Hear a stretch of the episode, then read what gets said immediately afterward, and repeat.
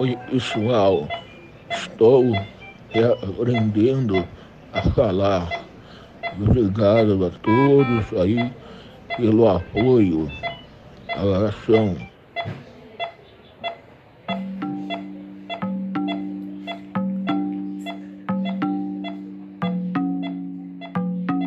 Este é Cristiano Mauro Assis Gomes, 47 anos, professor e pesquisador da UFMG.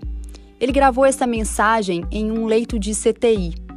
Cristiano é uma das pessoas intoxicadas por dietilenoglicol nos casos investigados pela polícia. Até o momento, o inquérito apura a relação do estado de saúde de mais de 30 pacientes à contaminação da cerveja Belo Horizontina da Baker. Nossa entrevistada deste episódio é Flávia Chayer Dias, 48 anos, psicóloga, esposa do Cristiano.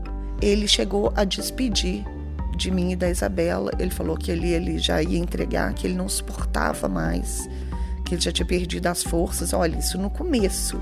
Era só os rins e muita dor, muita dor de nível de morfina, não passava em hipótese alguma as dores dele. Neste episódio, você vai ouvir como várias coincidências marcaram o caminho para a descoberta do que havia levado o Cristiano para a beira do coma e também o que tem feito ele se recuperar. Eu acho que não tem nem, nenhuma coincidência. Eu, a gente que não acreditava muito em Deus, a gente tá vendo assim as mãos de Deus em todo momento aí nessa história.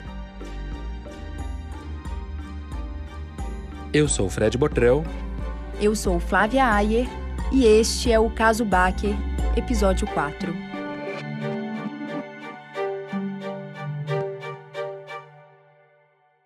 Por causa do porte atlético, Cristiano ganhou o apelido de galã no CTI do hospital.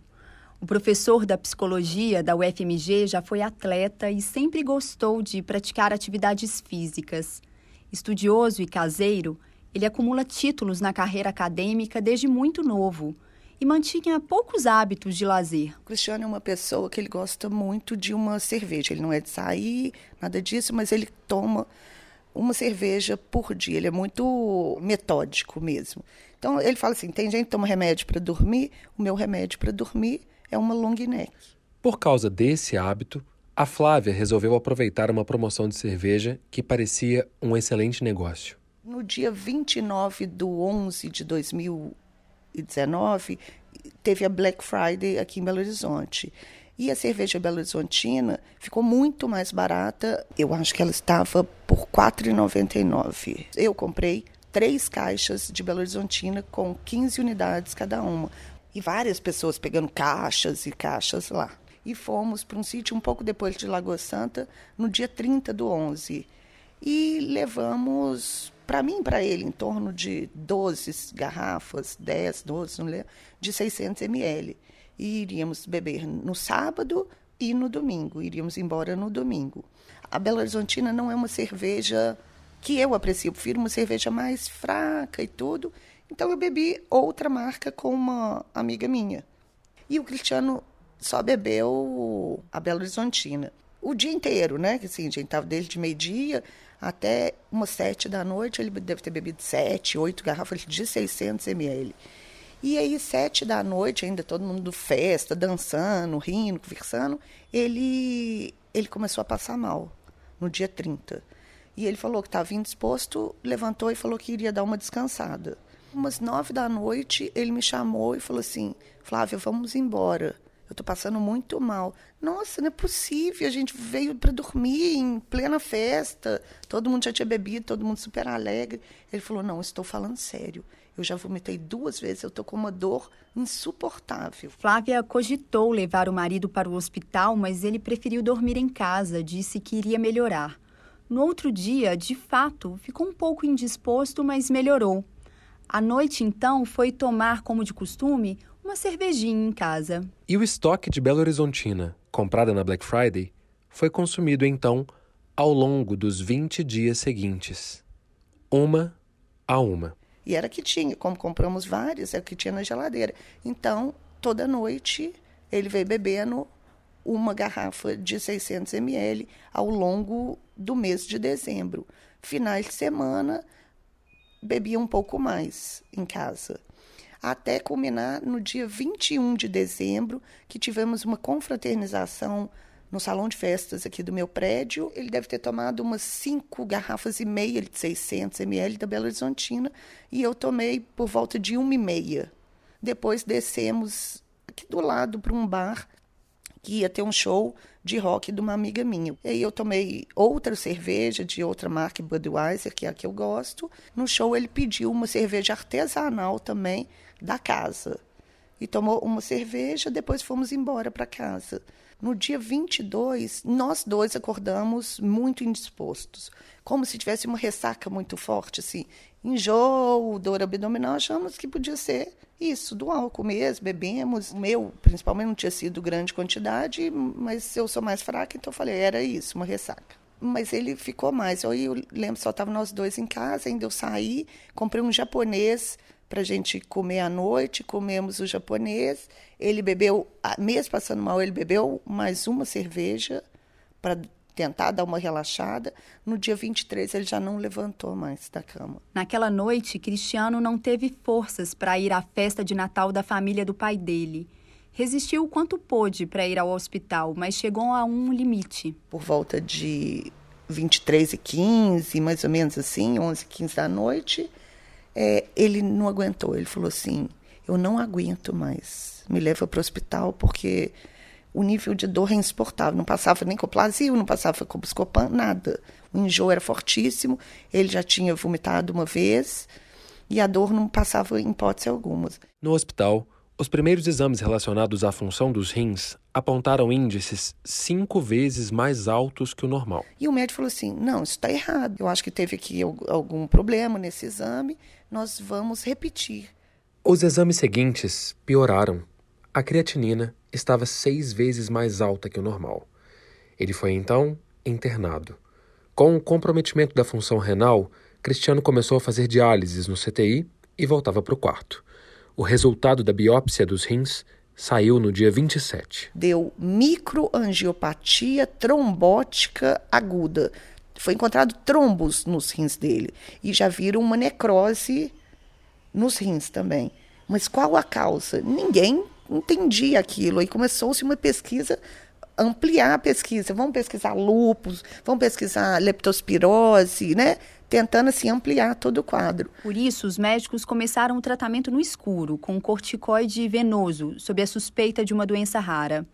Cristiano precisaria de doação de sangue, e essa foi a primeira vez que o caso foi para as redes sociais, no fim do ano passado ainda sem nenhuma associação à cerveja. Minha filha até divulgou assim: meu pai foi diagnosticado com uma doença rara, síndrome hemolítica urêmica e tudo. Era o que a gente achava para conseguir o sangue para fazer essa transfusão de plasma. A transfusão e a diálise enfraqueceram o paciente. E enquanto isso, a dor não passava. Naquela madrugada de 29 de dezembro, quem estava com Cristiano no hospital era a filha deles, Isabela. Por volta de meia-noite, o telefone da Flávia tocou. Era a Isabela. Mãe, papai está passando muito mal. Já chamaram as plantonistas, ele vai para o CTI. Eu acho que eu vim aqui do Buritis é, até chegar lá no Biocor, assim, em cinco minutos. Eu voei, né? Nossa, como assim, né?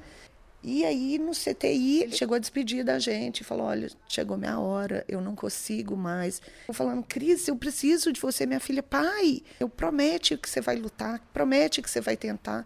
E ele falou assim: Prometer por prometer, eu posso prometer, mas eu não suporto mais. Chegou a minha hora. Nossa, aí acabou o horário de visita, a gente saiu, a minha filha, assim. Esse momento é o momento que foi, assim, um dos piores. Para ela foi o pior momento, para mim teve outro pior e, e, assim, nós duas abraçamos e chorávamos, assim, compulsivamente, né, assim. E aí eu falei, não, Isabela, você, a, a, vida do seu pai é você, você consegue movimentar, vão bater lá no CTI de novo, vão chamar o chefe do CTI. E falou assim, pelo amor de Deus, deixa eu ficar com meu pai, né? E eu falei assim, você é a única razão que ele vai aí tentar e tudo. E o médico entendeu e deixou ela ficar até quatro horas da tarde com ele. E aí, na hora que ele viu ela voltando, ela, que ele mudou. É, ele acordou assim, né? A voz mudou, né? De tom. E ele já, ah, como assim? O que, que aconteceu? Ela falou, não, pai, eu vou ficar aqui com você até quatro horas. Eu conversei com o médico todos os dias, eu vou poder estar. E, e aí ele resolveu por ela, ele falou, então eu vou, eu vou, eu vou tentar mais um pouco. Eu não vou entregar. Quando que vocês começaram a entender o que estava acontecendo? Quando que essa história virou? Foi por volta de começo de janeiro. Eu cheguei no contato da Camila. Entrevistada no nosso primeiro episódio, a farmacêutica Camila Massardi De Martini contou que isso aconteceu a partir de um contato muito improvável. Uma conversa em um salão de beleza de duas pessoas que eram conhecidas das famílias e que trocaram os telefones. Camila e Flávia então se aproximaram. Os quadros de sintomas dos maridos delas eram muito parecidos. E o pai da Camila também estava com os mesmos sintomas. Foi em uma conversa ao telefone, em 3 de janeiro, que as duas chegaram à coincidência definitiva dessa história. Você lembra da sua reação ao receber a ligação da Camila? Lembro porque eu estava muito desesperada. Eu estava assim, muito angustiada, eu estava chorando nesse momento e tudo, e ela foi me confortando e tudo, e falou: calma, a gente vai descobrir, vamos ficar tranquila. Ela estava muito equilibrada e eu completamente desequilibrada. E falei: Flávia, o Cristiano tomou cerveja? Ele gosta de cerveja? Eu falei: gosta, gosta muito. Ele sempre toma uma cerveja à noite. E aí ela me perguntou assim: O Cristiano tomou Belo Horizontina? Ela, sim, só tomou Belo Horizontina. Sim, ele só tomou essa cerveja o mês de dezembro inteiro. Compramos três caixas e ela me fala: Pois é, nós compramos sete caixas. No mesmo dia, na mesma Black Friday, no mesmo supermercado. Eu falei: Flávia, o outro paciente mora em frente ao seu prédio. Vai lá na casa dele e vê se você acha alguma coisa, por favor. Bati lá no porteiro, o porteiro me deu quatro telefones. O primeiro dos telefones que eu liguei era o melhor amigo. E eu falei: olha, o meu marido está internado no CTI, com o mesmo quadro do seu amigo e tudo. Eu queria saber, ele bebe cerveja? Ele gosta de cerveja? Bebe muito. E eu falei assim: você sabe me falar se ele bebeu a cerveja Belo Horizontina? Aí ele falou assim: sei. Sabe por que, que eu sei? Porque ele está no CTI e eu mandei fazer uma faxina na casa dele. E só foi encontrado cascos vazios em grande quantidade apenas da cerveja Belo Horizontina. E aqui apareceu mais uma das coincidências dessa história. A Flávia descobriu depois que o vizinho era inquilino do pai dela. Então, assim, eu falei: não é possível.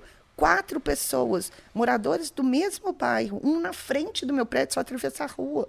Também no CTI, com a cerveja, não podia bater o martelo. É a cerveja. A gente até então não sabia. Não era coincidência. Quatro pessoas, a única relação entre essas quatro pessoas, a cerveja, não era coincidência.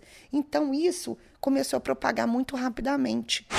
Técnicos da Vigilância Municipal, Estadual e Federal estão visitando os hospitais onde sete pacientes estão internados com sintomas de uma doença misteriosa. Buritis é o local que conecta todos os pacientes internados em diferentes hospitais. Foram enviados de Brasília especialistas para investigar oito casos suspeitos.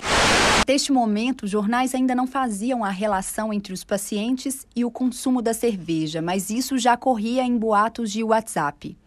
Foi quando a Baker rebateu as acusações e disse que, abre aspas, devido ao grande sucesso da Belo Horizontina e à grande concorrência no mercado, utilizam essa notícia mentirosa para atingir a marca. Fecha aspas. E também informou que as medidas legais já estavam sendo tomadas para punir os responsáveis pelo que a cervejaria chamou, em letras maiúsculas, de mentira. A partir daí, as famílias ficaram muito inseguras e mais cautelosas com o que postavam nas redes sociais. A Flávia contou tudo o que suspeitava em uma conversa por telefone com um delegado da Polícia Civil que a procurou. Então, já que você é delegado, vou te contar tudo. O que está acontecendo? Olha, eu temos sim quatro pessoas. A única relação entre essas quatro pessoas é a cerveja e todos estão no CTI em estado muito grave. Só que eu entendo que eu não posso falar na mídia e está gerando pânico para as pessoas que é a cerveja, porque a gente não sabe, a gente, os médicos estão pesquisando tudo. Saiu um vídeo ou uma nota na Associação do Bairro Buritis para combater esses boatos, falando que não tinha nada relacionado e que não se sabiam, mas que realmente existia quatro moradores do bairro com isso. Nesse meio tempo, o estado de saúde do Cristiano só piorava. E a Camila já havia avisado para Flávia que isso iria acontecer. Aí o Cristiano já estava com paralisia, tudo que a Camila tinha falado que ia acontecer, aconteceu. Paralisou o rosto, depois paralisou a, a deglutição, paralisou a fala, aí nisso paralisou o diafragma e a caixa torácica. É apavorante você passar uma noite com uma pessoa que não respira, que sente que está morrendo sufocada. Foi assim o pior momento de toda a minha vida. Você vê uma pessoa que tem uma saúde imensa paralisar e paralisando tudo e descendo, né? E paralisando, entubando, perde respiração, não mexe mais nada, não tem mais controle nenhum de movimento, é uma coisa do outro mundo. Mas mesmo assim, Flávia passou a ter certeza da recuperação do marido. De onde você tirava essa certeza, Flávia? Veio uma fé que, assim, nesse momento começou a vir depois dessa hora de eu brigar com Deus, de eu deitar assim no chão e falar: Meu Deus, cadê você? Quem é você? Por que, que isso está acontecendo? De ter brigado com ele. Depois, a única coisa que eu tinha era ele. A única coisa que eu tinha era ele. E comecei a ter uma fé. Nunca fui uma pessoa religiosa, nada disso. Muito menos a minha filha, que nem em Deus acreditava. Né? O Cristiano também, eles são mais da ciência, então é, também ele era mais agnóstico, não ateu. E em meio a essa busca de fé, houve um fato decisivo para ela acreditar na melhora do marido. No dia em que ela foi a uma igreja. Nessa missa, eles dão uma pessoa que teve, obteve uma graça e tudo, ela vem de Campinas e ela fala que é ofertado lá três terços para a igreja inteira, que nesse terço foi rezado mil Ave Marias, mil Pai Nossos, foi Bento o terço, e que quem recebesse esse terço alcançaria a graça. Primeira vez que eu entrei na igreja, fui eu escolhida. Nesse momento, era uma prova que eu, sabe, assim, eu estava recebendo, assim, existe, tenha fé que vai acontecer. Eu desesperei a chorar de felicidade ali. E aí que eu me apeguei a tudo, uma fé assim que veio e eu me senti assim no colo dela, sabe? Assim, conte comigo, eu vou te ajudar. E aí, esse dia que falaram que ele entra em coma, ele acordou de tarde. Ele nunca entrou em coma. Nunca entrou em coma, nem nunca ficou desacordado. Foi só pela sedação. No mesmo dia, ele já acordou. Ele nunca perdeu o raciocínio, a lucidez, a inteligência. Então, ele estava uma pessoa lúcida, raciocinando perfeitamente, paralisado do corpo, com um tubo dentro da boca dele. Imagina isso, né? Foi aí que o professor, junto com a esposa, precisou descobrir um novo método para se comunicar. Então, eu comunicava com ele através de uma folha, de um caderno lá do hospital que a psicóloga nos deu, que tem as letras. Aí falava assim: tá na primeira linha? Ah, aí ele fazia com a cabeça: está a primeira palavra. Aí tá na primeira linha? Tá. É letra A? É letra E? Se fosse E, ele balançava a cabeça que sim. Então começamos a formar frases e ele começou a poder se expressar dessa maneira. A ponto de tomar decisões sobre o seu próprio tratamento. E aí o médico me chama no quinto dia e fala comigo de fazer uma traqueostomia nele. Eu tinha que assinar um papel. Eu falei assim: tá, eu não vou assinar esse papel. O Cristiano está lúcido, ele tem um ótimo raciocínio, eu vou explicar tudo para ele e ele que vai decidir. É o corpo dele, é uma pessoa inteligente, capaz, e ele vai decidir. Expliquei por que seria melhor a traqueostomia, então ele decidiu e ele falou com a cabeça que eu poderia assinar. Então eu fui e assinei. Vocês contaram para ele que tem a ver com a cerveja? Num segundo momento, contamos. Eu contei porque depois ele fez traqueostomia, foi ficando lá. E é uma pessoa muito inteligente, que está percebendo tudo. E aí, realmente, contei, na hora que eu contei, ele ele fez com os olhos, né? Ele só tinha os olhos para expressar, e nesse momento ele tinha um pouquinho dos dedos e ele fez assim, tipo de, de susto. Como assim, né? Assim, na cabeça dele assim, uma sensação, uma cara de espanto que ele fez, expressou isso com os olhos, que era como ele podia se expressar. E aí, quando saiu a informação, que foi a primeira coletiva da Polícia Civil. Saiu o resultado da análise desses dois lotes de cervejas. positivo para uma substância chamada de etileno glicol. Eu até chorei, sabe, assim, na hora que eu vi aqui na, na televisão, porque eu falei, tá vendo? É isso, eu falei. Aí eu tinha como falar com os É isso, olha, deu essa intoxicação nele. Com o diagnóstico dos médicos e a fé da Flávia, o Cristiano começou a se recuperar, com um tratamento que ia muito além dos remédios. Então, o que que, né, ser quase partir desse plano, como que ele mudou? Ele não sabia rezar. Eu falei com ele, Cris, você sabe rezar o Pai Nosso? Não, não sei, né, pelo através das palavras. E aí eu falei, então eu vou rezar e você vai repetir mentalmente tudo que ele tiver. E começamos a rezar. O Pai Nosso, ele não sabia rezar. Ave Maria, você sabe? Não, não sei. Não sabia nada de oração e tudo. Onde que está o terço que você ganhou da, na igreja? Está no hospital, em cima da cama dele. A gente estava ontem à noite finalizando esta edição do caso Baker, quando fomos perguntar para Flávia como estava o Cristiano, internado no CTI há mais de 40 dias. Começamos este episódio com o áudio de uma das primeiras vezes que ele falou durante a internação. Agora, quem conta pra gente como ele está é ele mesmo. Com a palavra, Cristiano Mauro Assis Gomes, 47 anos, professor e pesquisador da UFMG. Graças a Deus, hoje saí do CTI estou me recuperando aos poucos. Queria agradecer a todo mundo pelo apoio, né? as pessoas têm sido muito generosas comigo. Um grande abraço, viu?